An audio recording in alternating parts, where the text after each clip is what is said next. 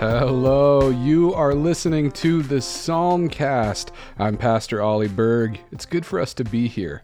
Today we're going to be looking at Psalm 85. And Psalm 85 is a wonderful psalm to look at how the Holy Spirit uses the literal sense of Scripture. What do I mean by that? You know, often we're used to reading the Bible in its historical context. You know, what did this scripture mean at a certain time when it was originally written? But the literal sense, and I know some people are going to argue with me on this, but I, am I'm, I'm quoting from a guy who I believe is named Iain Provan. The literal sense is more expansive than that. It talks about the literary meaning and the literary value and what is actually being communicated in a given text.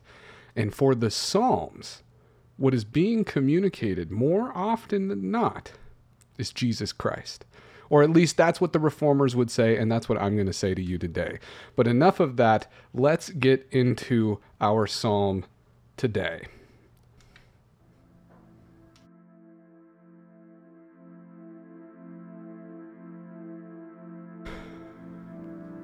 Lord, you are favorable to your land you restored the fortunes of Jacob.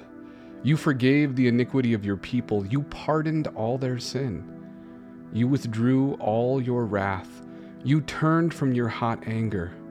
Restore us again, O God of our salvation, and put away your indignation toward us. Will you be angry with us forever? Will you prolong your anger to all generations?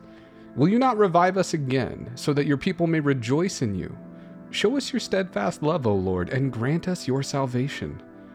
Let me hear what the Lord will speak, for he will speak peace to his people, to his faithful, to those who turn to him in their hearts. Surely his salvation is at hand for those who fear him, that his glory may dwell in our land. Steadfast love and faithfulness will meet. Righteousness and peace will kiss each other. Faithfulness will spring up from the ground, and righteousness will look down from the sky. The Lord will give what is good, and our land will yield its increase. Righteousness will go before him and make a path for his steps.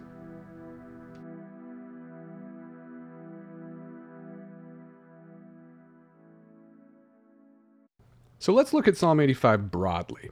You know, in its historical sense, the psalm is mostly just asking God for a little bit of help during a drought. And we know this because it repeatedly talks about the land. You know, historically, one of the ideas that scholars have about our God is that God was initially viewed by the ancient Israelites as a rain god.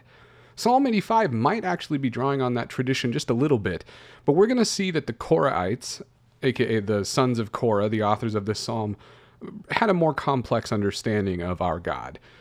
In fact, Luther believes that the sons of Korah were prophets of Christ's incarnation. And again, when we look at the literal sense of this psalm, I actually think that we're going to see that too. So let's get into the language a bit more specifically. The first line of this psalm sets the tone Lord, you were favorable to your land. You restored the fortunes of Jacob. An initial reading of this seems to support that rain god hypothesis. To be favorable to the land is to bring the rain. To restore fortunes is to give crops, which again need rain. But the term restores the fortunes is a translation of the more direct phrase, return the captivity of Jacob. This phrase makes the reader think of the Babylonian captivity, that great exile of Israel. And to bring the people back from their captivity in Babylon was to restore their fortunes. And it makes God not only a rain god, but a savior as well. To bring the people out of captivity was not just a restoration of the land, but it was a full restoration, a spiritual restoration. That's why we have these verses after this that talk about forgiveness of sin and removal of wrath. You see, the prophet Jeremiah spoke about the Babylonian captivity as a punishment for the sins of injustice in Israel. So, to be favorable to the land and to return the captivity, God doesn't just need to bring rain, God needs to rain down forgiveness. And you know, this captivity language makes scholars think this is a psalm written after the exile. And whatever the reason the community is lamenting, they seem to evoke this exilic imagery to plead to God so that God will remember them and restore them again. This might be through rain and good crops, but really the Korahites point to a deeper theological hope that they have, that they might see the Lord's Hesed. And the Lord's Hesed, that's the Hebrew word for his steadfast love, or sometimes called his loving kindness. Whatever you call it, it is his covenant love. And that's going to be surprising for us when we think about it in a post exile context. But first, let's just talk about what the word Hesed means. Hesed is the kind of love that God shows because of the promises he's made to the people of God. It's because of the covenant. Asking to see the Hesed of God is to go back to the basics, back to when God made a promise to be our God, to protect us, to save us, to be in our midst. You know, in many ways, whenever we pray, we're actually only ever asking God to show us his Hesed, his steadfast love. You know, we might pray to God for this and for that, but I bet ultimately we're all just hoping that God is going to show up in some form or another and show us that God still loves us, that God still wants to be involved in our lives. And the reason that it's kind of surprising to hear a post exile prayer about God's Hesed is because the exile was a punishment for the people breaking the covenant. It was a time when they didn't see God's Hesed, they didn't see his covenant love. And it was a time, I think, that made them really think about God's loving kindness. God's steadfast love, and it made them realize how much they need to rely on it. And so now, in this time and in this place, they ask God to reveal his loving kindness. And after they do that, Psalm 85 shifts. Because God's loving kindness is a shifting thing, it changes the paradigm. We've been remembering, we've been giving thanks, and we've been asking God to show up again. But now we shift we shift into a posture of expectation and prophecy. Listen to this amazing line Let me hear what the Lord will speak, for he will speak peace to his people. Isn't that incredible? God will speak peace to the faithful. Salvation is at hand, the psalmist says. Here, Psalm 85 is functioning as a word from God. It is a prophecy. The sons of Korah are prophesying, and they start to do it using beautiful poetical language. They start to use the attributes of God and personify them as if they were attendants meeting and greeting each other on the road with the kiss of peace. They talk about God's Hesed, his loving kindness, meeting his faithfulness. And that makes sense to me. Faith and love, they go well together. And God's covenant love reveals how faithful he is. So to see them meeting on the road is just a uh, an understandable image. And then they say that God's righteousness and peace will greet each other with the kiss of peace. Now, this is something that we see more in Europe than we see in America. We often, you know, in America, it might be the fist bump of peace or whatever, but that's what they're talking about that personal friendship meeting right there, that kiss of peace, where the righteousness of God and the peace of God meet each other and greet each other. And then the image shifts again. Instead of attendants, these personified attributes, these virtues that we've been talking about, become creation imagery. Faithfulness springs up from the ground. What does that even mean? You know, I think it means that the sons of Korah see God's faithfulness in the growing crops. God's righteousness is that rain that comes down from the sky.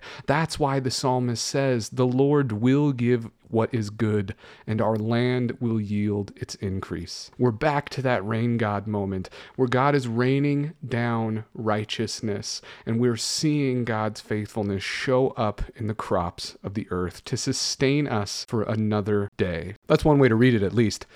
There's the great rabbinic commentator Rashi, and he interprets this image as the righteous people in heaven looking down at their deeds of faithfulness, which continue on forever and ever. It's a beautiful image, and that image does inspire us, and at least it inspires me to keep doing good works of faithfulness. It shows me that what I do has an eternal impact. But I can't help but notice the striking God centric imagery of this stanza of the psalm. So I think I disagree with Rashi. I don't think the Korahites are talking about us at all. They're talking about God in a specific way. We have all of these attributes of God. They're appearing to us, personified, depicted as, as agricultural things. And then we have this last line that is so powerful, I think it changes everything for me. Righteousness will go before the Lord and will make a path for his steps. Think about it. After remembering God's previous works, asking God to act again, imagining all of these images of God, these attributes of God meeting and, and interacting or, or showing up as, as agriculture, the psalm ends with the image of the Lord Himself walking on the paths that He has made with righteousness as a forerunner ahead of Him.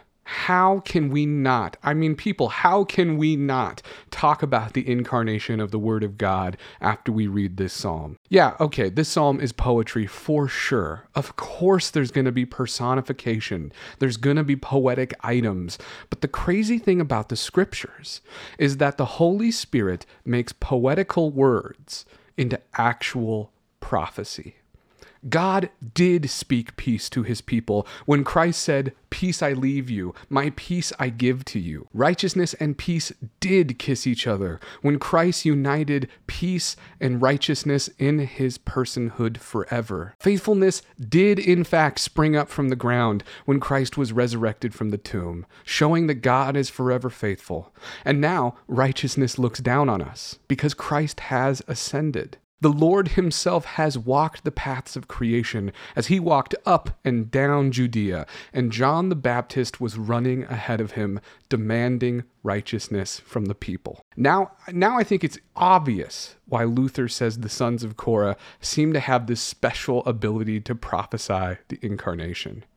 The psalm testifies to a promise that has come true in Jesus. Maybe historically, the sons of Korah didn't have exact visions of Jesus, but they did have some kind of vision of the Lord that made for this beautiful language. And the thing about Christ is that he is all poetry, he is all beauty made flesh. This is what I mean when I say the Holy Spirit is using the literal sense of Scripture. The Holy Spirit brings us to Christ through these words, not because the Korahites historically meant to tell us about Christ, but because they nevertheless did. I think that can be our first lesson, and maybe really our only lesson from this psalm.